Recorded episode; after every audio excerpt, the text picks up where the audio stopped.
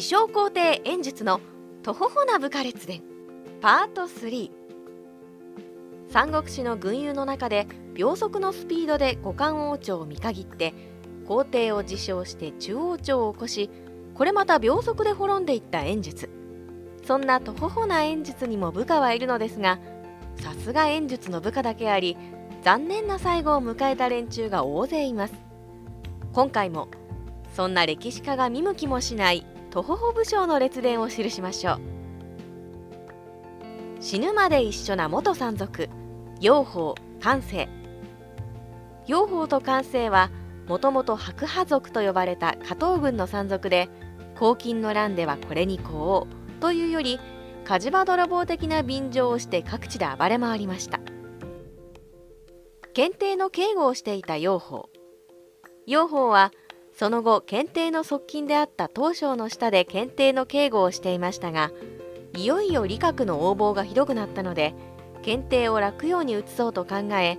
養蜂を通じて感性をボディーガードに引き抜きます。途中で理学はこれを自分から検定を引き離す計略だと気づき軍を出してこれを追撃しますが感性養蜂はこれを迎撃して見事に検定を守り抜きました。大将軍に任命された関西西暦196年見事に落葉に入った検定は関西を大将軍に任命します。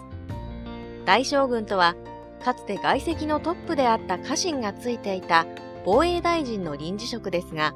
それに元山賊の関西が就任したのです。ところが関西はこれですっかり舞い上がり有頂天になって自分の配下を勝手に官職につけるなどやりたい放題をします。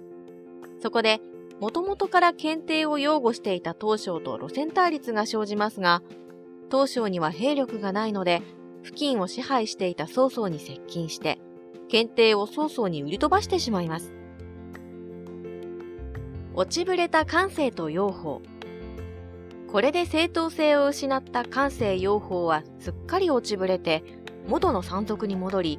定領周辺で略奪行為を行ったので、曹操は討伐軍を派遣して二人を撃破しました。すべてを失った関西と養蜂は、放浪の末に、その頃受春で皇帝を自称していた演術を頼り、その武将になってしまうのです。西暦197年、演術は、曹操に対抗するために呂布の娘と息子を縁組させて同盟を組もうとしますが、呂布の配下の陳慶がこれに猛反対。あんな自称皇帝と組んだら身の破滅ですぜ。今は帝を要する曹操と組む方が100倍お得です。と説得したので、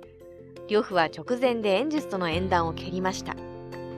演術は怒りに燃えて、呂布討伐の軍を起こします。プライドをかけた演術軍の夫人。